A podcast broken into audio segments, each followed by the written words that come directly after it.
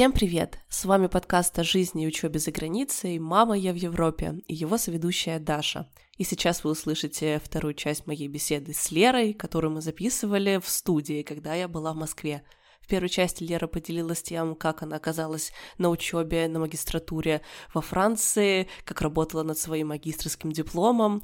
И потом мне стало интересно, в какой момент Лера задумалась над тем, что же делать дальше. Именно с этого вопроса начинается наша вторая часть. Приятного прослушивания. Ой, чуть не забыла, обязательно подпишитесь на инстаграм нашего подкаста «Мама, нижнее подчеркивание, I'm, нижнее подчеркивание, in, нижнее подчеркивание, Europe». Вступайте в телеграм-канал и становитесь патроном на платформе Patreon, где мы не только делимся полезными материалами, записываем бонусные эпизоды, но и раз в месяц теперь начинаем проводить тематические встречи. Возможно, вам тоже будет интересно поучаствовать. Мы вас ждем. А вот теперь точно начинаем вторую часть. Когда ты заканчивала магистратуру, и когда ты поняла, что все-таки нет, ты не хочешь оставаться во Франции, ты будешь возвращаться домой, ты думала над тем, что делать дальше в плане, нужно ли уже искать работу, или ты думала над тем, чтобы продолжить научную деятельность? А, вообще я никогда не хотела а, заниматься научной деятельностью на самом деле. То есть, когда я заканчивала университет, а, заканчивала Бауманку, я думала, что ну, я пойду в индустрию куда-нибудь. Я не хочу сидеть, корпеть над статьями и там над условными скляночками, над условными... Даша сейчас откинулась на стульчики и смеется про себя. Да, да, да, да, да, да. Вот. В общем, когда я приняла для себя окончательное решение, что я не буду оставаться во Франции, и я э, буду возвращаться в Россию, естественно, да, вопрос стал о том, э, чем заниматься, что искать.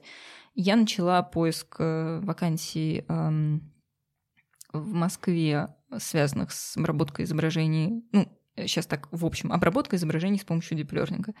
Что вообще дают, кого ищут, угу. какие требования, какие э, рекомендации, в общем, все такое. И к некоторому удивлению я обнаружила, что очень, да, вакансий есть, их на тот момент было достаточно много. И прям медицинские изображения. Не-не-не. Ты в целом смотрела? Да, я смотрела в целом. Я на самом деле не хотела себя никогда ограничивать именно медицинскими изображениями. Вот, а, так что я смотрела в общем, и в общем было одно требование, которое повторялось достаточно часто. Это было даже не требование, а, как сказать, пожелание говорилось о том, что требуется, чтобы у человека была магистрская, как сказать, а, степень, степень да, спасибо. А, желательно, чтобы была степень PhD. Угу. И я подумала, так, ну окей, угу. почему бы тогда не, не получить степень PhD? То есть мне на тот момент казалось, ну и я до сих пор в этом уверена, что для того, чтобы пытаться пройти на позицию даже там, ну, возможно, нет, джуниора, возможно, бы меня взяли, но чтобы идти вообще на позицию уже профессионала, занимающегося обработкой изображений, у меня все-таки слишком мало опыта. Я занимаюсь этим всего полгода, и как бы половину из этих полугода я занимаюсь рефлексией на тему того, а хорошо ли у меня получается заниматься диплернингом и тренировать сетки.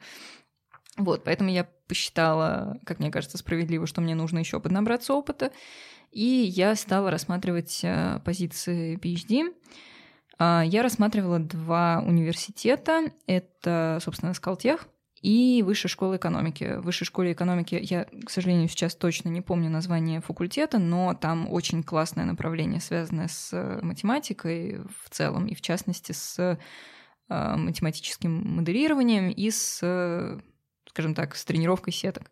А на, насчет скултеха мне подсказал мой старый знакомый тоже из Бауманки. Он э, как раз получал степень магистра в скалтехе. Когда я была во Франции, мы с ним списались, э, просто поболтали за жизнь, и он меня спросил, чем я занимаюсь.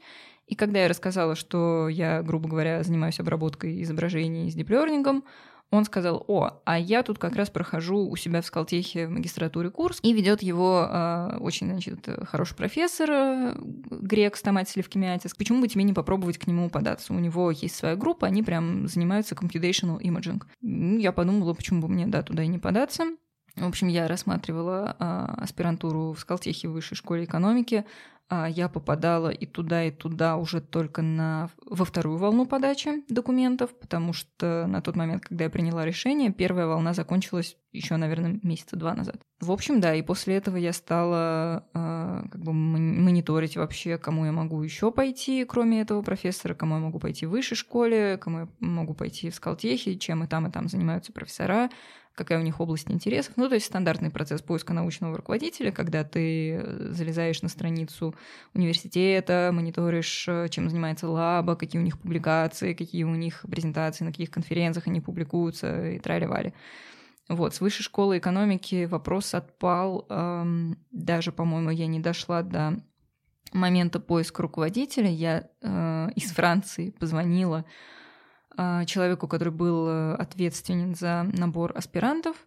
И, по-моему, я спросила у него то ли какой конкурс, то ли... В общем, какой-то такой вопрос я ему задала про поступление, и он меня, а, насколько я помню, отговорил, сказал, что у них сейчас практически нету позиций открытых, и как бы лучше не надо. То есть я могу потерять время, если буду биться в их дверь. Я подумала, ну ладно, сколтех, да. И, э, собственно, стала там искать профессоров, написала в том числе вот этому э, профессору, к которому я в итоге пошла, и нескольким другим. И, по-моему, ответил даже только вот этот грек, условно его кодовое имя грек. Вот, а, ответил он. По-моему, еще один профессор ответил, но у нас оказались несколько разные области интересов. А тут э, я поняла, что да, это вот то, чем я хотела бы заниматься. Ну и дальше, собственно, э, начались э, написания мотивационных писем. Ну, сначала я с ним обсудила, чем бы я хотела заниматься, какой у меня опыт. Я написала для него такую бумагу, а, я забыла, как она называется, но есть прям специальный Research документ. proposal. А, по-моему, даже не совсем пропозал, а как-то она называлась. Короче, э, такая бумага, в которой ты рассказываешь не столько, чем ты хочешь заниматься, сколько что ты вообще умеешь. Угу. И в какой области ты работал, и какой у тебя опыт. А, вот, я написала ему такую бумагу, я написала мотивационные письма, я написала, ну, попросила рекомендательные письма у своих э, руководителей. В общем, собрала очередной пакет документов, с которым я уже не первый год была знакома и из Бауманки, и из вот, поступления во Францию. А, кстати говоря, мои французские руководители очень здорово мне и с этим помогали. Большое им спасибо за это. То есть а, они помогали, начиная от процесса ну, написания, естественно, рекомендательных писем, и даже они сказали мне, слушай, если как бы хочешь пообщаться вообще, как, э, как проходит аспирантура, что от тебя там будут ожидать, давай поговорим. Я с ними поговорила. Скажем так, не все мне, конечно, понравилось, то есть э, были некоторые моменты, когда они мне говорили, насколько это все-таки процесс, требующий самоотдачи э, и твоего личного времени, и как бы иногда придется поступаться своими интересами, и, ну, в общем, все такое. Но я подумала, ладно, я уже начала этот процесс, я как бы поставила себе цель, я должна дойти до конца. А, ну и, собственно, я подала весь пакет документов э, в Скалтех и ждала до сентября, э, собственно, результатов. А подавалась когда? Нет. По-моему, у нас до 1 сентября был срок подачи документов, соответственно, где-то в середине августа, ну, ближе к концу августа я подалась. А, и потом у меня там в десятых числах сентября должна была быть защита магистрской, и вот я даже уже не помню, я до защиты узнала, что я поступила в Скалтех или после. Но я помню, что это произошло в очень короткий промежуток времени, и это был прям несколько дней эйфории, когда я а, защитила одно, другое, третье. Я скоро должна была поехать домой, ко мне приезжали родители, с которыми мы потом должны были возвращаться в Россию, и вот это было чувство невероятной полнейшей свободы. Я уже как бы все Здесь, на этом этапе, я закончила, скоро я вернусь домой, скоро я начну новый интересный этап, и как бы все замечательно, все отлично. Это было здорово. А было ли у тебя еще какое-то такое формальное интервью с этим греческим профессором? А, как ни странно, это интервью инициировала я сама.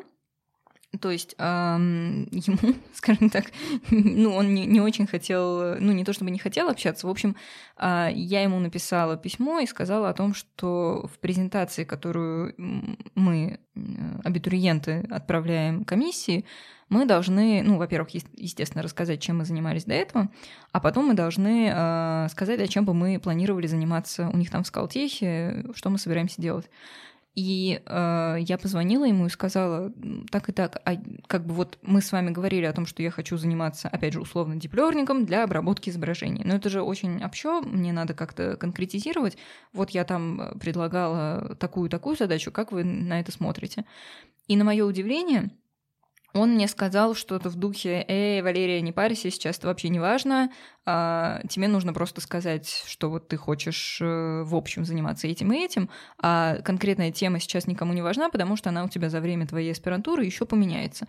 И для меня это было большое открытие, потому что во Франции, а, ну, Даша подтвердит, ты идешь на конкретную позицию PhD, то есть э, выкидывается, грубо говоря, выкидывается позиция, в которой э, название какое-нибудь э, в духе PhD в области э, анализа, не знаю, структур, текстур дерева на досках там из орехового дерева. Я сейчас, естественно, из головы это все беру.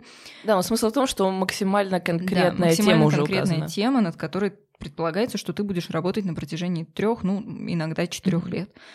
А, а тут, получается, я должна была просто прийти и сказать, что ну вот я хочу в этой области работать. А, ну и, собственно, окей, как бы ну, мой руководитель в данном случае э, хозяин-барин, у него больше опыта, он лучше знает. И так я и написала в своей презентации, что я вот, ну, у меня есть вот такие, такие, такие идеи, я, конечно, что-то изложила, но конкретики никакой не было. Ну, само интервью, это, конечно, была полнейшая катастрофа, потому что э, они написали, ну, комиссия Скалтеха написала, что если у вас будут какие-то проблемы со связью, это, грубо говоря, на вашей э, совести. То есть мы не будем вам поблажек делать, если у вас будут проблемы с интернетом. У меня ни разу не было проблем с интернетом за время моего проживания в той общаге, но именно в день интервью все накрылось Ты медным имеешь тазом. в виду интервью с приемной комиссией? Уже с приемной комиссией, Мгм. да. И э, я так и не поняла, с чьей стороны были косяки, потому что я слышала их отлично, но они жаловались на то, что они меня не видят, не слышат, все глючит, все дисконнектится. Ну, как бы сейчас это уже не важно, естественно, да и тогда было не важно. Но я, конечно, очень здорово стрессанула. А, На собеседовании я успела рассказать половину презентации, когда мы поняли, что связь уже как бы не алё, они сказали, ну хорошо, давайте без, без все по презентации мы поняли, все как бы окей, норм. А расскажите вообще, почему аспирантура? Почему вы хотите пойти в аспирантуру?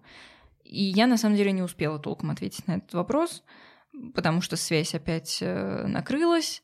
И они сказали, ну ладно, типа, окей, все понятно, спасибо. А какие аргументы ты готовила? А вот в том-то и дело, что я не готовила никаких аргументов. А вот и, это в принципе, повезло. это, да, мне повезло в том смысле. Вот, потому что я на самом деле... Ну, нет, мой аргумент, он был на самом деле для меня самой внутри. Это тот же аргумент, который я несколько минут назад сказала, что для работы желательно иметь докторскую позицию, вот поэтому я хочу докторскую позицию. Но я думаю, что мало кому из профессоров понравится услышать вот такой аргумент, что я хочу получить доктора, Мгм. потому что мне нужно, чтобы было написано доктор. Ну, или там не доктор, а PhD. Или кандидат по-русски. После этого, на самом деле, обдумывая этот вопрос, я, в принципе, для себя более-менее нашла аргументы, но на тот момент э, это был вот единственный такой аргумент. Ну и в итоге они сказали, окей, да, мы поняли, спасибо. Там дело было в том, что время было ограничено, и, по-моему, по 15-20 минут было на каждого кандидата. Поэтому они сказали, окей, все ясно, до свидания. И я помню, что я выключаю компьютер и понимаю, что, ну, все, Кажется, всё что это очень провал. плохо. Да, это провал, это абсолютный провал. Меня не возьмут, они ничего про меня не поняли, э, ну, потому что у них не было возможности понять. И как бы вот в таком совершенно подавленном настроении я шла в лабораторию, ну, подумала, ладно, черт с ним, ну, как бы не получится и не получится. Приеду в Москву, буду искать э, работу уже на месте.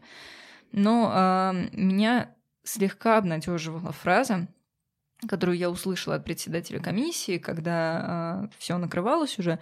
Я слышала, как он сказал что-то вроде, что, ну, типа, там профессор уже решил что-то такое. И я подумала, имеется в виду, что профессор решил меня брать или Ага. что? Ну, то есть это, это была маленькая, единственная капля надежды в море вот этого глобального разочарования от интервью. Ну и в итоге, да, оказалось, что профессор принял по, по моей персоне, по моей кандидатуре положительное решение, и в итоге, да, я поступила в Скалтех. И когда я увидела заветные э, буквы ЕС э, черным цветом на зеленом скалтеховском фоне, я, конечно, угу. огромное испытала облегчение, радости. Вот, угу. да, это, да, это могу, было здорово. Могу представить, это правда особые сильные чувства, когда ты уже практически потерял надежду, потому что все плохо, а потом тебе говорят, мы вас поздравляем. Да, это точно. Угу. Это точно. Лера, у меня есть вопросы касательно Сколтеха, потому mm-hmm. что когда ты сказала, ты делаешь аспирантуру в Сколтехе, я такая, так, подождите, я знаю Сколково, но я понятия не имею, что такое Сколтех, и единственное, где я видела это словосочетание, это слово, а, было, когда я делала литературный обзор по своей теме, и так вышло, что я нашла одну статью по схожей теме, да, и ее писали ребята, и у них в контактах данных было расширение в их почте Сколтех. Mm-hmm. Я такая, Очень интересно mm-hmm. даже, что это за ребята И причем статья была довольно-таки неплохая. Я не уверена, что я ее потом где-то процитировала, возможно, нет. А это, подожди, это по какой, э, по какой работе было? Вот там, по, по твоей там, нынешней это, работе? Да, да, да. Ребята занимались тем, что из одних изображений, там, из ПЭТ делали КТ. Mm-hmm. Это то, чем я mm-hmm. занимаюсь. Да-да-да. Э, вот. И я такая, вау, значит, э, Сколтех, Сколково там занимаются реальной наукой, потому mm-hmm. что до этого, э, я не знаю, наверное, я об этом не рассказывала до того, как поехать в свою аспирантуру мы с моей подругой съездили на территорию Сколково. Мы mm-hmm. там погуляли, посмотрели, как чего. Единственное, что мне запомнилось, это огромное здание. Там написано, что есть э, биолаборатория. Все очень красиво а, да. по-европейски, mm-hmm. но mm-hmm. там было очень пусто, там не было mm-hmm. людей. единственная работающая штука был автомат, который делает блины. Да, да, да. Это тот самый знаменитый автомат. Блиндозер. Да, он как-то так назывался. И был еще, по-моему, вот он и какая-то кофейная кофейная была и машина. кофейная, она не работала в тот день, ну, который ну, мы приехали. Вот. И почему-то мне это показалось так, ну вот, видимо, вот этот блиндозер и есть олицетворение Сколково. Сколково, да. И тут я встречаю сначала... Весь Скалтех работает на этот блиндозер. И тут я сначала вижу статью, хорошо написанную, с хорошими результатами. Потом я встречаю Леру, которая работает, и по ее словам, там все прям ребята работают на полную мощность, занимаются тем же самым даже лучше, чем у нас там в лаборатории во Франции. Вот, и, и мне прям стало интересно. Так, Скултех, что это вообще такое? Можешь рассказать? А в каком году ты ездила э, вот на территорию Сколково, когда все было пусто и один несчастный блиндозер стоял? А, пусто я имею в виду, что там просто людей не да, было. Да, да. да, но что-то, видимость какая-то там работа угу. велась. Это был 2019 год. 19 осень. То угу. есть это даже попозже, чем, а, чем я ездила. Просто а, я свое знакомство со Скалтехом тоже начала еще, на самом деле, в, во время учебы в Бауманке. А, в какие-то выходные там в Скалтехе был... Да, в Скалтехе, все правильно. Был день открытых дверей, и э, мы с моим другом решили, тоже со студентом э, Бауманки, мы решили туда съездить. У него, благо, была машина, потому что иначе я не знаю, как бы мы туда добрались. В общем, это был какой-то очень серый, то ли ноябрьский, то ли февральский день. В общем, погода была откровенно отвратительная. Мы туда приехали э, на территорию Сколково. Там э, были действительно такие полупустыри. Мне кажется, это был год, наверное, если да, ну, 15 может быть. 14 ну, то есть там то есть это строительство вот совсем, активно, наверное, да. шло. Да, там было активное строительство. А, там не было практически ничего из того, что сейчас а, там стоит.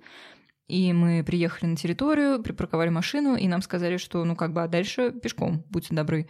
И мы, если не из выражения, но иначе не скажешь, перлись через вот эти пустыри э, к четырем разноцветным кубикам, которые были старым зданием Скалтеха, и сейчас у Скалтеха новое здание.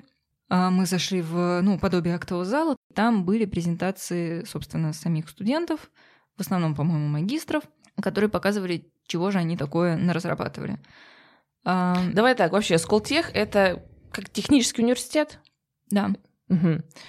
Но там нету программ бакалавриата. Там нет, да, там нет программ бакалавриата, там есть только магистратура и аспирантура. Да, и пытались воссоздать такую европейскую форму обучения, все на английском языке, аспирантура это вот максимально приближенная к PhD, да. и все обучение Везде на, на английском. На английском, и в магистратуре, и аспирантуре, да? Да. да. Угу, так, хорошо. Я бы сказала, что пытаются воспроизвести не европейскую систему обучения, а американскую, потому mm. что Скалтех был создан, скажем так, на базе MIT, А, то есть э, я, я не помню всей предыстории, но суть в том, что вот э, как-то, значит, с MIT сотрудничали, и значит, вот в этом сотрудничестве родился Скалтех, угу. который еще при, при этом и назван как Калтех, Калифорнийский mm, технический вот университет. Да, mm. в этом еще приколдес. А, вот. И на самом деле до сих пор очень много подвязок с MIT есть. Э, в частности, моя даже лаба выиграла грант в сотрудничестве с MIT, и у нас есть э, очень хороший проект. Я в нем не задействована, но тем не менее, вот в моей лабе есть этот проект, это очень здорово. А, вот, так, я забыла вопрос. А, это, это Ты рассказывала про то, как ты с другом на День открытых дверей да. пришла. Mm-hmm.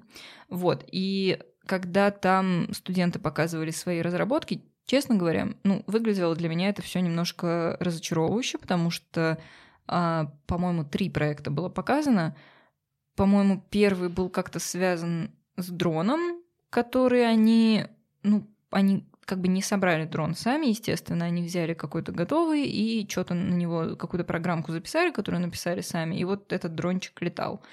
Второе, это был какой-то маленький робот, это тоже был робот, которого они не сами собрали. Но он не кофе готовил. Не-не-не, это был робот вот в таком, как бы вот эти вот японские, которые mm-hmm. ходят, и, по-моему, это даже был французский, как потом выяснилось, какой-то роботик, чуть ли там не масс-маркетовский, на которого тоже записали, значит, условно программку на Ардуино, и вот что-то он там ходил, поворачивался, приседал и так далее. Ну и третий какой-то был проект.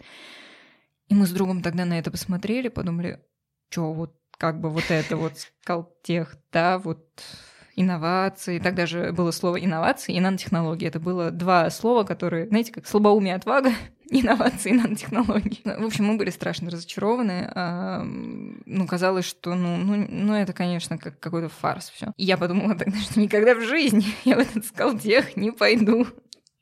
В итоге я пошла туда, теперь я просто своим делом и примером пытаюсь всем доказать, нет, это не только французские роботы из масс-маркета. Все, все гораздо лучше, все гораздо веселее. В общем, на самом деле, я не знаю, а, что там была тогда за история с этими роботами. А, я думаю, что ну, как, как, как это обычно происходит? Обычно просят какого-нибудь э, студента Васю что-нибудь на дне открытых дверей угу. показать. У Васи куча работы, ему вообще не до этого дня открытых дверей. Он такой, ладно, блин, что покажем? Вот возьмем робота, запишем на него программу и покажем, как он приседает. Я думаю, что дело было так. И поэтому показали как бы ну, то, что показали. Вот сейчас, когда я туда поступила, там, конечно, все действительно гораздо серьезнее, начиная от э, самих э, от профессоров, которые там и были, и есть. У нас очень много действительно замечательных профессоров. И, э, ну, заканчивая, собственно, проектами, которые мы делаем. Конечно, не, не каждый проект там это какая-то невероятная э, золотая жила и открытие на уровне Нобелевской премии, но э, действительно очень много хороших, качественных работ, работ интересных, работ, которые публикуются в хороших э, журналах, конференциях. Ну, в общем, все, все нормально. Одна из причин, по которой я не пошла в аспирантуру в российский вуз, это когда я услышала о размере стипендии. Mm-hmm. Он меня очень разочаровал. Это что-то было порядка пяти тысяч рублей. В Сколтехе с этим получше. Я таких низких, э, как сказать, маленьких цифр даже, честно говоря, не слышала никогда в аспирантурах. То есть мне казалось, что речь Это был четырнадцатый год. Я думала, что речь идет, ну, хотя бы о 20, хотя бы о 30 чем-нибудь таком. Но, ну, я думаю, многие, конечно, сейчас меня э, вернут с небес на землю и mm-hmm. скажут мне, сколько там реально зарабатывают э, аспиранты во многих университетах в России. Это очень печально, сразу скажу. Это, конечно, ну, невероятно так грустно. быть не должно. Так быть не должно, естественно. А в Скалтехе высокие стипендии как для магистров. Э, для магистров они на уровне 40 тысяч рублей. Для аспирантов они начинаются с 75 э, тысяч рублей. Ну и там дальше, возможно, надбавки в зависимости от количества, количества публикаций, качества их э, за там определенное количество лет. Сразу должна сказать, в высшей школе экономики тоже, а, насколько я знаю, были достаточно высокие стипендии. Я сейчас не помню уже цифру, но там тоже все было на тот момент, когда угу. я рассматривала этот вариант неплохо. Угу. Но это более чем хорошая зарплата, да, ну, особенно, ну, собственно, даже выше, наверное, средней. Еще одна из э, причин, по которым я рассматривала именно, ну, рассматривала вообще эту аспирантуру в Скалтехе и Вышке, это то, что я хотела чтобы это было, ну, как говорится, full time, чтобы угу. я и получала нормальные деньги за это, угу. и как бы могла работать полноценно. Ну, так и есть. Для меня аспирантура это более чем full-time job. Да. Абсолютно. И ты работаешь даже больше, чем заявлено в твоем да. контракте. Да. Вот смотри, у нас во Франции аспирантура что из себя представляет? Ты работаешь над проектом, и, собственно, практически все. У тебя нет обязательств перед тем, что ты должен преподавать определенное количество часов. Ты можешь это делать, но это по твоему желанию, тебе за это дополнительно заплатят. Угу. Единственное требование в моей doctoral school это то, что я должна закрыть 120 часов курсов. Они там разбиваются по определенным категориям, но я сама, в общем-то, выбираю выбираю, какие курсы я хочу пройти. Uh-huh. В российской аспирантуре я помню, что была такая штука, как кандидатский минимум, надо сдавать английский, философию, что-то еще. Вот как это у тебя? На самом деле вопрос э, даже для меня до сих пор не до конца ясный, как это не странно звучит на самом деле, но в общем, у нас, да, у нас есть э, определенные требования к нашей аспирантуре. Я их сейчас перечислю, но у нас есть один э, момент, который не совсем мне ясен до конца, это то, что мы получаем на данный момент степень PhD, в случае, если мы успешно защищаем свою диссертацию, но, по-моему, пока нету э, аккредитации ваковской у этой PhD степени. И вот сейчас э, запустили процесс, по которому мы будем как бы и в ваковскую защиту тоже проходить.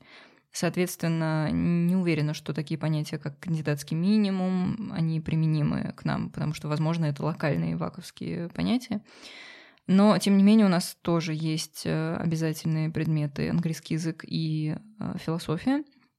То есть мы должны сдать э, экзамены по тому и по другому предмету. А, а в целом к нашей аспирантуре, конкретно в, в моем направлении, направление у меня называется в общем, факультет называется SIDAIS, расшифровывается это как Computational Data Intensive и Engineering Data Science, по-моему, я уже заговорилась. В общем, что-то Data Science, Computational. Да, там, в общем, сейчас никто не поверит, что я на самом деле учусь в Скалтехе, все решат, что я выдумываю. Но нет, я учусь, просто я все забыла. В общем, требования вполне конкретные. Они, насколько я знаю, меняются из года в год, претерпевают не очень значительные изменения, но тем не менее они есть. А, мы должны получить определенное количество кредитов за обучение. Да, то есть начиная с того, что у нас система, ну, возможно, это как американская система, я не очень хорошо с ней знакома, но мы, э, наши оценки, они не пятерки, четверки, которые в школе или в раньше были в вузах, это кредиты, и мы должны их набрать э, за определенное количество э, предметов и каких-то, скажем так, активностей вне учебных. То есть э, это защита тезис пропозала, защита, грубо говоря, названия своей диссертации, квалификационный экзамен, педагогическая деятельность, педагогический курс, курс по инновациям, Звучит очень общо, но на самом деле это очень классный был курс. И, соответственно, пройти несколько профильных курсов, несколько из них, э, скажем так, низкокредитные, по три кредита за них дается, и два из них должны быть э, высококредитными, за них дается шесть кредитов. Также мы должны опубликовать определенное количество статей в определенного уровня журналах или конференциях. А, не, не все из них должны быть прям там A, A-Star и Q, Q1, Q2, но должна быть минимум одна статья Q1, Q2 или A-Star, и минимум одна статья. Для тех, кто не знаком с этими да. кодами, это, это что значит? А, это, скажем так, рэнкинг э, конференций и э, журналов.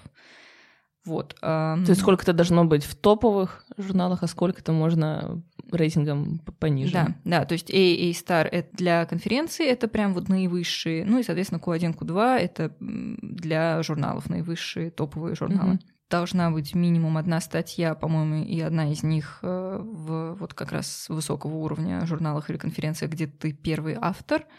Сейчас уже появились какие-то немножко невнятные для меня требования по э, выступлениям на конференции, на конференциях, но они для меня невнятные, потому что э, если как бы все вместе сложить, то ты типа статей 5 должен в общей сложности сделать, а на самом деле получается там как бы э, часть из статей, которые ты представляешь на конференциях, она уже зачитывается в, в опубликованные. Ну, в общем, там на самом деле... Так, и сколько лет тебе даются? Четыре года. Угу. Ну, а из всех моих знакомых, которые уже заканчивали, они, ну, на самом деле, редко кто раньше заканчивает. Это прям очень такие прошаренные ребята, которые прям очень в своей специальности хорошо а, ориентируются. В основном люди чуть-чуть подзадерживаются. Ну, угу. из-за написания а, диссертации, собственно, из-за прохождения экзаменов, из-за вот этих всех полуформальных процедур.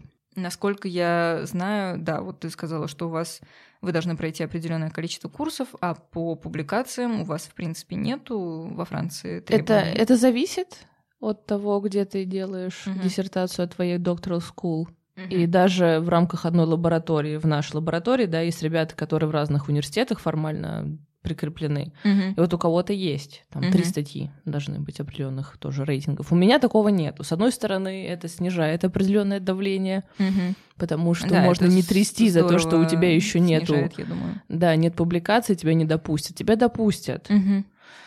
Но как бы со звездочкой, с помарочкой, mm-hmm. ты будешь понимать, что все равно пройти три года аспирантуры, не написать, не опубликовать ни одной работы, это как минимум странно. Mm-hmm. что у тебя за работа такая, если ее никуда не принимают? А, я с тобой, в принципе, соглашусь. Э, единственное, что буквально позавчера или вчера, ну, неважно, я обсуждала со, со своими коллегами, ну, тоже аспирантами, а, этот вопрос. И один из ребят сказал, что у него есть там какой-то знакомый, который, если я не ошибаюсь, в Швейцарии а, закончил, по-моему, защитил свою докторскую, и у него нет ни одной публикации. Но он защитил свою докторскую. Для меня это был uh-huh. не мой вопрос в глазах, как, uh-huh. как же так, uh-huh. как такое возможно. Но вот э, мой коллега мне ответил, что этот парень, он э, занимается преподавательской деятельностью и как бы, видимо, во время своей аспирантуры он и как бы заявлял, что он пойдет дальше в преподавание. То есть он не планирует идти в академию как э, ученый именно, он пойдет как преподаватель. Возможно, как-то во время да, защиты, во время всяких ежегодных э, оцениваний ты говоришь о том, что я делаю свою работу, чтобы, значит, там, не знаю, преподавательский опыт накопить, и, э, ну, и потом э, идти в эту, в эту область, но все равно это немножко для меня странно. То есть у нас, если у тебя нет публикаций, на третьем году твоего обучения, я думаю, что тебе уже зададут вопросы. Угу. Как бы, а, ну, а как так? А что случилось? Ну вот согласна, согласна. Дело? Я, получается, закончила формально второй год угу. своего PhD, и во время комиссии, которая была, вот мне тоже, в общем-то, сказали, все хорошо, прогресс есть, вот это вот это делай так и так, угу. но вот э, подумай над тем, что так, что там насчет публикации. На тот момент у меня была одна статья, которую мы подавали, и мы не знали, примут ее или нет. Угу. Уже после я узнала, что да, ее приняли, и это просто неимоверное счастье. Я рада, что ура, наконец-то. Как будто бы, знаешь, самой себе я говорю, это было не зря. Угу. Это воркшоп Микаевской конференции. Подожди, я, я, я подзабыла про это? Или... Я, мне кажется, тебе не говорила. Так, я тебя поздравляю, да. это, это огромная радость. Да, это правда огромная радость. А, когда я была в отпуске, мне пришло очередное сообщение с тем, что пришлите source код. И я сначала такая, что? Они хотят полностью видеть код, а мой код, он весь во Франции, ага. и он в таком в рабочем для ну, меня понимаю, виде, да. без ложных комментариев, и его третий человек со стороны просто так не запустит. Все, у меня включилась дикая паника и тревожность, и потом мне через 10 минут приходит новое сообщение. Мы имеем в виду source код, который поможет э, сгенерировать бумагу, статью именно в том А-а-а. виде, как LaTeX, ага. через LaTeX или вордовский файл. Я такая, фух, ага. не нужен мой код, все нормально, меня берут. А, вот, и То есть сейчас... ты узнала о том, что тебя статью приняли вот во время вот, вот, вот, вот, У-у, да, понятно. Прям за, за пару дней это до того, как мы новости. пишем, да, угу. это свежие новости, Класс. вот. А, и мне кажется, что, окей, ладно, я снова в своей голове сама для себя начинаю валидировать мой PhD, мою тему, потому mm-hmm. что, знаешь, иногда кажется, ну, ты уже из месяца в месяц запускаешь эксперименты, не идут какие-то дурацкие результаты, что-то не сходится, что-то не получается. Это все настолько сильно расстраивает, особенно, что еще ты сам работаешь над темой, сейчас расскажешь, как это у тебя, но первый год моего PhD я была предоставлена сама себе. Mm-hmm. Моя руководительница она замечательная в плане общения, в плане подкидывания каких-то идей mm-hmm. и с теоретической точки зрения. Mm-hmm. Но в плане, например, самого программирования, здесь уж даже давай разбирайся сама. А я не то чтобы гений программирования, я тоже, как и ты, впервые столкнулась там с питоном, с матлабом во время да, магистратуры. Mm-hmm. Даже в мои мы, что там, на Паскале один семестр что-то пытались сделать. Я писала свою магистрскую в Бауманке на ассемблере.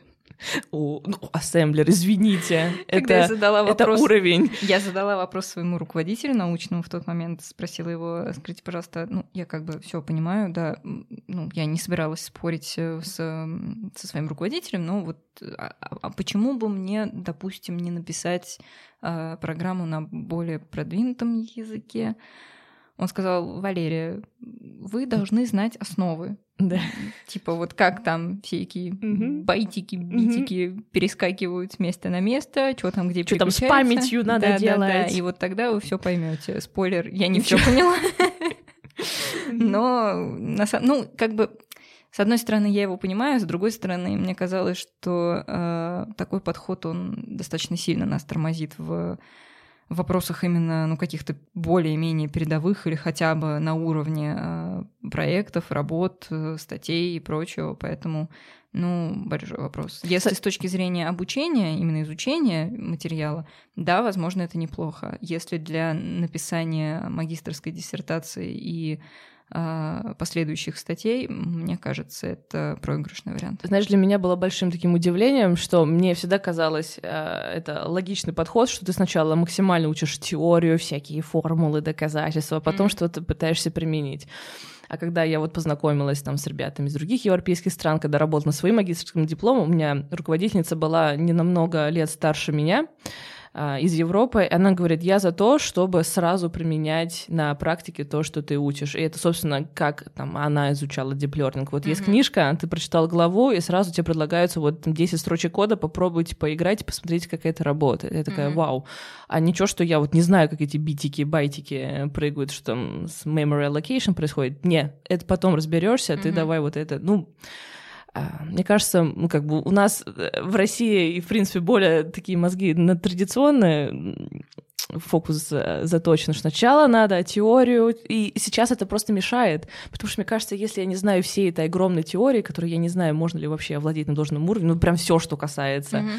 математического аппарата по обучению нейронных сетей, но это немножечко мешает, мне кажется, так, если я не знаю всю всю эту теорию, как я могу быть хорошим специалистом и дальше продавать себя, искать работу, и вообще все это меня сильно тревожит и волнует, хотя вроде бы даже, даже смотря на Сьюзан, да, на mm-hmm девушку, вот, которая пошла на PhD по теме Лериного диплома магистрского, даже она сейчас испытывает те же самые трудности, mm-hmm. она немножко сомневается в себе, боится проходить технические интервью. И когда я общаюсь с другими ребятами из лаборатории, которые заканчивают свой PhD, mm-hmm. они тоже не все прям ощущают себя гениями программирования и плюс-минус сталкиваются с теми же самыми а, вот, вопросами. Вот я хотела спросить, как это сейчас для тебя проходит, как у тебя вообще начиналось начинался твой PhD, угу. ощущала ли ты, что у тебя какой-то есть О, да. недостаток знаний, что с этим делать, и как ты ощущаешь себя? У тебя ведь уже сколько? Ты уже три года закончила. А, да, заканчивается угу. третий год э, моей аспирантуры. А, прекрасно понимаю то, о чем ты говоришь, и я так понимаю, что это в основном проблема всех э, ну, большей части студентов-аспирантов, возможно, не прям уж всех. У меня есть некоторые коллеги, которые, а, ну, как мне кажется, со стороны очень уверены в своих силах, не безосновательно, то есть они, да, они очень большие молодцы, но я не видела, чтобы они проявляли э, каких-то там таких сомнений. А, касательно того, как начинался мой путь в аспирантуре, вот как раз-таки свой путь в аспирантуре, его начала, я помню очень хорошо, в отличие от тех переживаний, которые были в магистратуре, про которые мне рассказывает мой муж и мои родители. А, начало моей аспирантуры проходило для меня очень тяжело. Я начала сразу работу с очень серьезными э, профи в своей сфере. Ну, как мне тогда казалось. Привет, ну, и, синдром самозванца, да? Да, и, ну, мне до сих пор так кажется. Э, ну, то есть мне казалось, что я не дотягиваю до их уровня, и я думаю, что так на самом деле и было в, там, в уровне э, программирования. Я, соответственно, судорожно все, все эти знания восполняла самостоятельно и с их помощью, и э, там с помощью студентов, с помощью профессоров, с помощью каких-то книг, не книг, э, в интернете статей, не статей. В общем, все, все, все жадно-жадно глотала, и до сих пор на самом деле осталось вот то, о чем ты говорила, когда а, ты говоришь о том, что ну как же я могу говорить о какой-то теме, если я на сто процентов в ней не разбираюсь.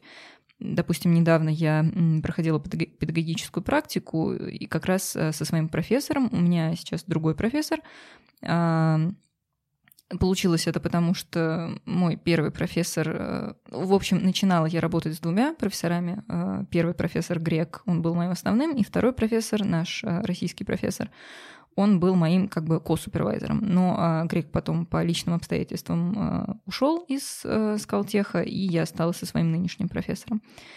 А, у него немножечко друг, другая как бы область интересов, то есть в общем и целом схожая, но он немножечко по-другому работает. Это совершенно нормально, это стандартная ситуация. Но а, речь не об этом. И вот я проходила педагогическую практику и должна была готовить семинар по теме, в которой я и так на самом деле ориентируюсь, в которой я долго работаю все это время.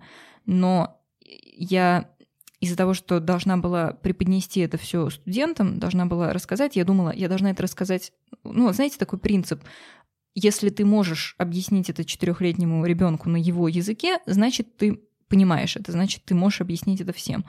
Вот я пыталась на таком же прям детальном уровне разобрать э, все вопросы. Вопросы связаны с преобразованием Фурье, вопросы связаны с Ой, деконволюцией, деконволюцией изображений, э, свертка, обратная года свертка. даже простым языком ну, бы не поняла. Конечно, да, про 4 года я думаю, что вряд ли кто бы понял. Но, в общем, я, соответственно, несмотря на то, что я понимаю это, я ориентируюсь в этом, я стала углубляться еще и еще сильнее. Это тоже на самом деле очень тонкий лед, потому что можно настолько закопаться, что ты просто застрянешь и перестанешь, в общем-то, работать. Ты будешь просто сидеть и изучать каждую запятую, а это опасный путь в никуда, когда ты ну, просто действительно застреваешь и никуда не двигаешься. То есть не все нужно в, в аспирантуре, да и в жизни, скажем так, не все нужно полировать. Но, тем не менее, я для себя придерживаюсь того мнения, что я должна как можно лучше разбираться в том, что что я делаю сама, что я собираюсь кому-то преподносить, преподавать или э, представлять в статье, представлять на конференции, там, не знаю, где угодно. Вот, э, собственно, с этой вот как бы с этой мыслью я шла с самого начала своей аспирантуры. И с самого начала э, у меня, значит, мы говорили с профессором с греческим о проекте. Мы, значит, э, стали работать совместно, и я э, понимаю, что, ну, как я уже раньше и сказала, что очень многие вещи для меня в новинку, как э, конкретно вот эту сетку писать, как конкретно... Больше для меня даже сложности было не в сетках, а именно в математике процесса. Мы, значит, там разрабатывали алгоритм деконволюции, и э, там нужно было производные учитывать, и я, в общем, что-то в этих производных закапывалась и никак не могла получить правильный результат. И параллельно у меня еще были курсы. На курсах я как раз изучала. У нас был замечательный курс профессора Олимпийского. Я думаю, его многие знают. Это достаточно известный в области человек. А, Виктор Олимпийский, он э, и в интервью, на самом деле, на Ютубе вы можете его найти. Ссылку оставим. Да-да-да, надо будет э, найти ссылку, оставим где-нибудь. Вот. В общем, он преподавал нам как раз курс, который назывался Deep Learning. Э, там, начиная с основ как раз расчета производных для backpropagation и заканчивая тем, как устроены ганы, э, что вообще они, почему они так называются. Ну, это те сам... сетки, которые да, это... генерируют изображение. Да, они расшифровываются как Generative Adversarial Networks и работают такие, как, э, ну, не качели, но... Ну, Лер, в общем, давай наверное, отдельный эпизод сейчас, запишем, да, что такое ганы, что такое нейронные сети, как это работает. Да, я вот уже пытаюсь всем объяснить вокруг. Ну, в общем, э, соответственно, я параллельно проходила курс, параллельно работала над проектом. Это нормальный процесс, это не то чтобы что-то из ряда вон. А, но мне все время казалось, что ну, у меня недостаточно хорошо э, получается, я должна вот глубже в этот проект погрузиться. А потом в итоге студент, с которым я работала уже после ухода э, профессора греческого из Скалтеха, мы продолжили работать над этим проектом, потому что, ну, я же уже начала, я не буду бросать на полпути. Э, и студент, с которым мы также совместно над этой проблемой работали, он сказал, а ну вот у нас вроде хорошие результаты, давай с тобой целиться на CVPR.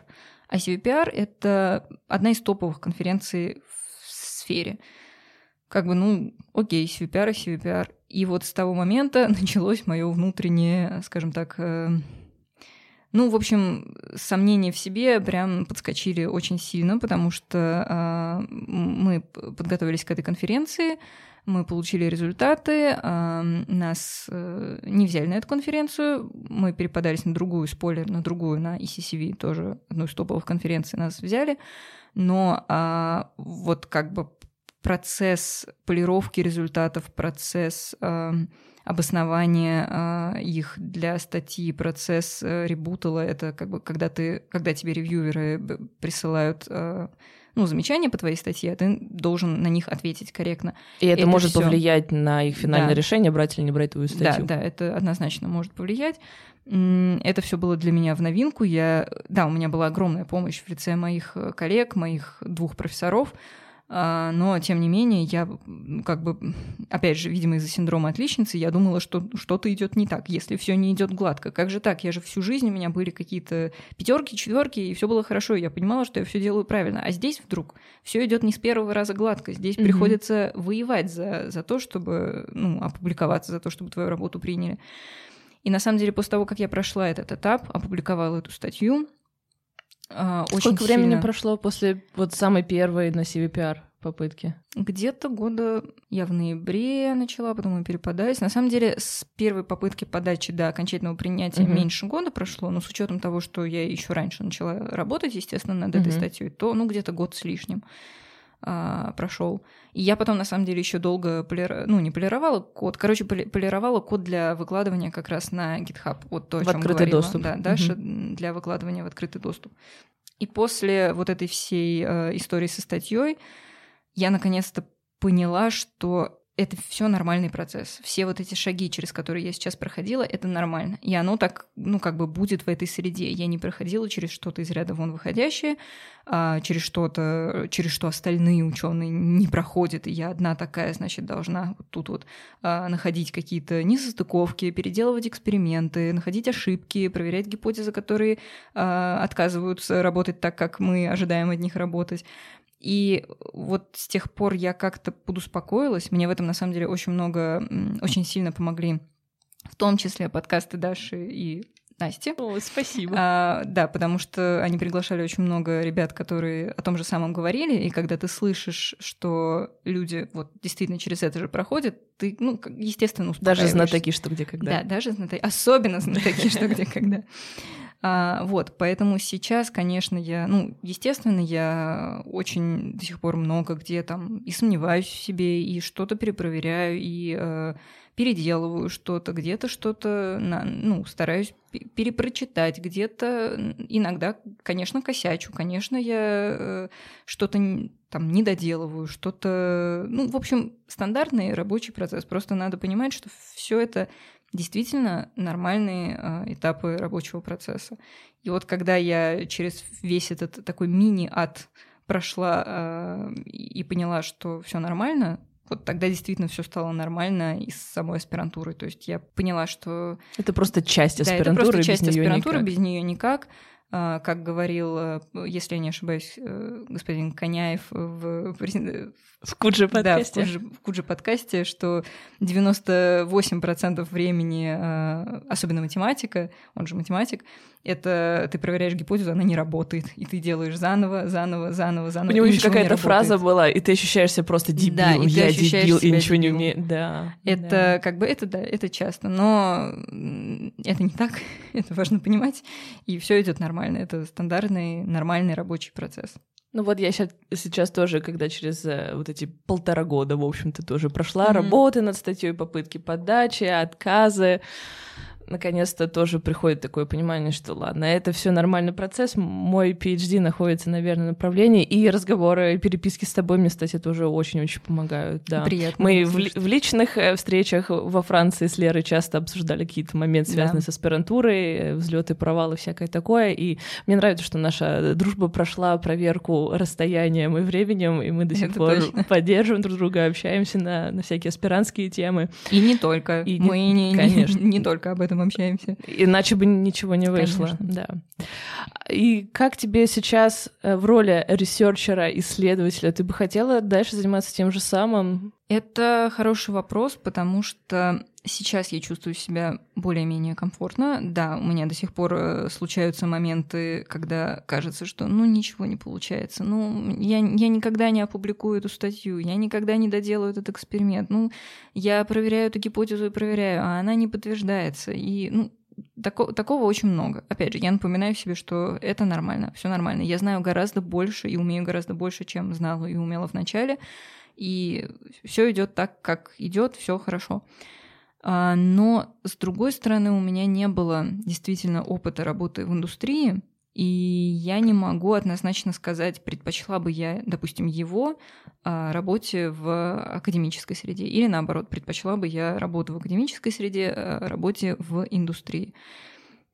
То, как я работаю сейчас — в целом, вот в данный момент, на сегодняшний день, меня устраивает, потому что э, я работаю... Во-первых, я продолжила сотрудничество со своими французскими коллегами из лаборатории, потому что где-то около года назад э, побольше я получила э, стипендию для того, чтобы поехать э, собственно, вот э, снова в эту лабораторию, где мы как раз с Дашей встретились. Ты могла ведь поехать в любое место Франции, да, в любую лабораторию? Да, но моя задача была при подаче на стипендию уже э, какую-то договоренность mm. с какой-то лабораторией mm-hmm. предоставить. Ну, соответственно, а нашел, кстати, эту стипендию мой э, руководитель научный, спасибо ему за это большое.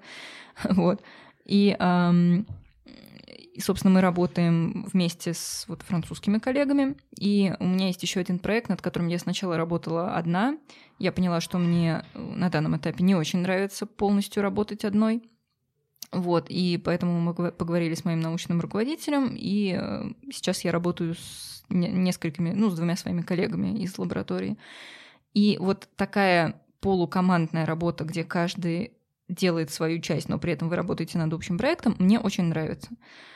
А, но что меня смущает все-таки в работе ресерчера, это то, что ты действительно часто отдан сам себе. Ты либо сам себе придумываешь задачу и сам, сам с ней успешно воюешь или неуспешно, а, либо есть какой-то грант, который вы получили, и там, значит, есть какая-то задача. Но вот в моем случае в основном было так, что даже в рамках гранта а задачу я себе, по сути, придумывала сама. То есть, ну, э, это нормальный, опять же, процесс для ресерчера. Ты задаешься каким-то вопросом, почему небо голубое, и, значит, э, раз тебя этот вопрос заинтересовал, ты и работаешь над тем, чтобы доказать, почему это именно так, или опровергнуть, почему это не так.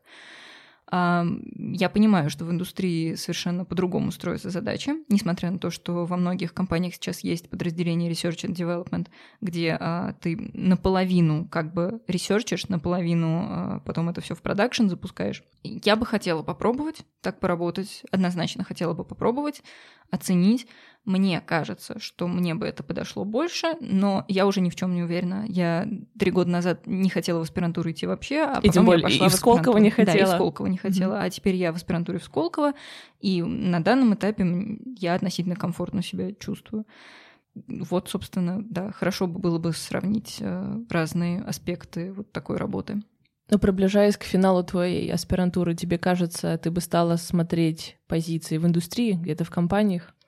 Мне кажется, что да, что я бы стала смотреть э, позиции в компаниях, не стала бы отметать однозначно позиции, которые бы находила пост постдоковские mm-hmm. позиции ресерчеров э, в лабораториях, но надо было бы посмотреть, э, что вообще как бы, ну, что, что предлагают. Я mm-hmm. бы, опять же, хотела попробовать себя и в индустрии в том числе.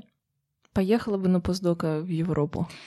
Ой, это такой полусложный вопрос, потому что раньше я бы сказала, что нет, потому что здесь у меня сейчас э, в России семья, и я пока не готова э, была к каким-то переездам, но э, наш карантин замечательный благодаря ковиду показал, что очень много работы сейчас, особенно в нашей сфере, она может выполняться удаленно, поэтому принципе, я вижу все меньше и меньше преград для переездов, даже с возможностью расширения семьи. Мне кажется, все равно возможно работать удаленно. Почему бы нет? Я бы, если бы была возможность совместить э, приятное с полезным, я бы попробовала, может быть, поехать на постдока куда-нибудь за границу, в Европу, может быть, даже в Америку. Как, как пойдет? Я сейчас как представила, что ты уедешь в Америку, это же так далеко. Я с трудом себе это представляю, но опять же, у меня есть коллега, который съездил в Америку на полгода. Э, спойлер, ему не понравилось, но не понравилось. Ну, не потому что там плохо, просто это не его место было. Ну, в смысле именно жизни. Но он же вернулся, он же поделился своим мнением, почему я не могу также на полгода, в конце концов, съездить, э, принять какое-то свое решение, понять свое мнение об этом месте и либо вернуться, либо, а вдруг не вернуться и остаться там. В общем, ты будешь открыта разным возможностям. Я думаю, что сейчас я становлюсь, да, все более открыта разным возможностям. Угу. А ты бы хотела куда-нибудь э, после Европы поехать э, в другие страны? Я Или бы тебе не Европа хотела далеко от Европы уезжать, угу. правда. Америка, Канада, Австралия это все интересно, но, наверное, больше как туристам там побывать, угу. а жить и настолько далеко уезжать от семьи и друзей, которые Понимаю. разбросаны по европейским да, странам, это, конечно, да? Тяжело. Это тяжело. Для меня люди являются очень важной составляющей. То есть, если будет предложение в какой-то стране, где у меня уже мои человечки живут, угу. конечно, я туда поеду, потому что да. понимаю, с социальной точки зрения мне будет лучше. Да. Да, мы за последние, опять же, за время карантина, я лично, ну, мне кажется, ты тоже очень сильно поняли, оценили важность э, личных контактов, э, семьи, друзей, как тяжело все это надолго да, абсолютно, решаться. Абсолютно, это, это очень да. тяжело ну, ну, для нас. Вспомни, как мы встречались, и я сразу, Лер, можно я да, тебя обниму? Да, Мне нужны обнимашки. Да, даже тактильный контакт — это очень важно. Да. Хочу еще сказать, что вот разговоры с тобой мне помогли сформировать более здоровый взгляд на мой PhD. Опять-таки, в моменты неверы в себя ты могла меня приобрести ободрить, и, надеюсь, это работало и в твою сторону тоже, что где-то какие-то мои комментарии тоже помогали тебе. Да, Но еще немаловажный момент, благодаря тебе я другим взглядом посмотрела на Леон, на Францию в целом, потому что, возможно, вы, ребята, помните, мой первый год адаптации, это был очень тяжелый период, у меня проходил а, тяжело переезд, привыкание, и с французским языком не ладилось, а Лера как-то и в магазинах со всеми свободно общалась, общалась. Я не знаю, какие там ошибки делала или не делала, но когда мы куда-то ходили, мне настолько было спокойно, что вот Лера со мной, и она что-то скажет, если она что-то забудет, ну, может быть, я слово вспомню, и на двоих мы сообразим. И когда мы гуляли по Леону, тебе нравились определенные улочки, вот эти там места у реки, и я все на это смотрела твоими глазами, и мне казалось, да, ведь я в хорошем месте. Да. Ты сейчас можешь вспомнить, ну давай в стиле Юры Дудя три вещи, которые тебе Что понравились во Франции. Про зарплату я тебя спросила. Да, про зарплату уже спросили. А, про другие вопросы не буду, не формат нашего подкаста, да. Ну вот давай, три классные штуки о Франции. Так, именно о Франции. Можно о Лионе, можно о Сент-Этьене. Первая вещь — это атмосфера. Это звучит очень общо, но действительно там совсем все как-то по-другому. Возможно, для меня большую роль играет ностальгия, потому что я там была дважды, и, соответственно, после первого раза у меня остались какие-то теплые воспоминания, несмотря на то, что я много там была одна, но тем не менее, это была первая моя поездка за границу надолго, э, долгое время жизни, и поэтому сейчас я, конечно, испытываю теплую ностальгию и определенную любовь к этому месту. Так что это атмосфера, это все вот эти улицы, все вот эти вот э, деревья, запахи, шумы, звуки. Хоть меня даже это и иногда раздражало, конечно, когда было плохое настроение или когда я не могла выспаться.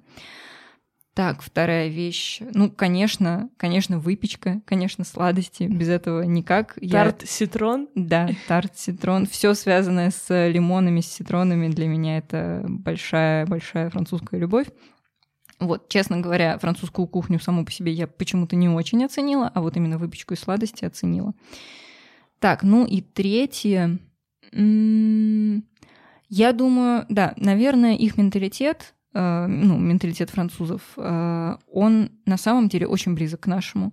Это очень странно осознавать, потому что когда ты туда приезжаешь и начинаешь общаться с людьми, кажется, что они совершенно какие-то другие, ну, они говорят на другом языке, и, и, вы не, и когда ты пытаешься говорить на английском, сейчас, кстати, э, больше людей говорит на английском во Франции, когда я приехала первый раз, их было поменьше, и ну, не все, скажем так, с охотой отвечали, если я приставала к ним со своими вопросами на английском языке.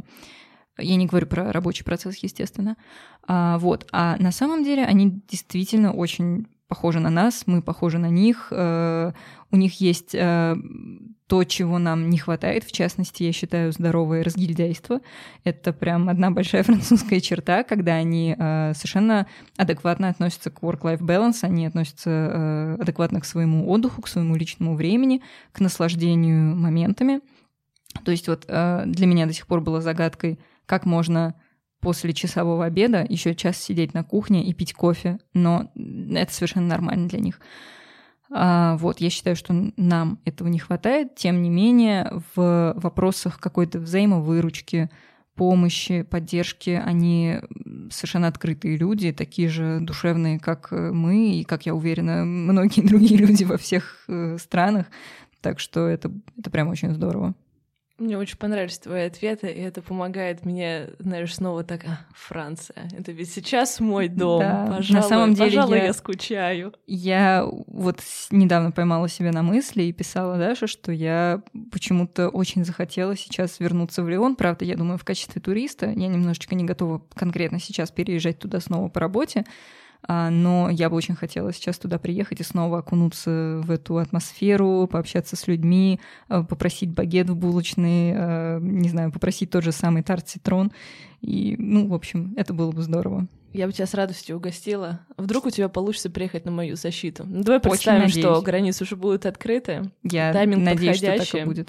Ноябрь месяц еще нормальный, теплый. Угу. Да, и во Франции очень тепло. Климат. Там, там да. гораздо теплее, чем у нас. Это такая третья с половиной, угу. третий с половиной поинт. Угу. Ну что, на этой ностальгической ноте я предлагаю завершить нашу беседу, хотя мне кажется, что я могла бы с тобой общаться еще и два, и три часа, как будто бы Согласна. прошло 20 минут, а вопросов у меня в голове еще очень много. Угу. Поэтому, наверное, мы с тобой еще встретимся в каком-нибудь эпизоде, выберем Было тему. Бы интересно. Да, спасибо тебе огромное. Спасибо большое, что позвала. Было очень здорово все это рассказать. И спасибо огромное, наши дорогие слушатели. Услышимся с вами через две недели. Всем пока. Пока-пока.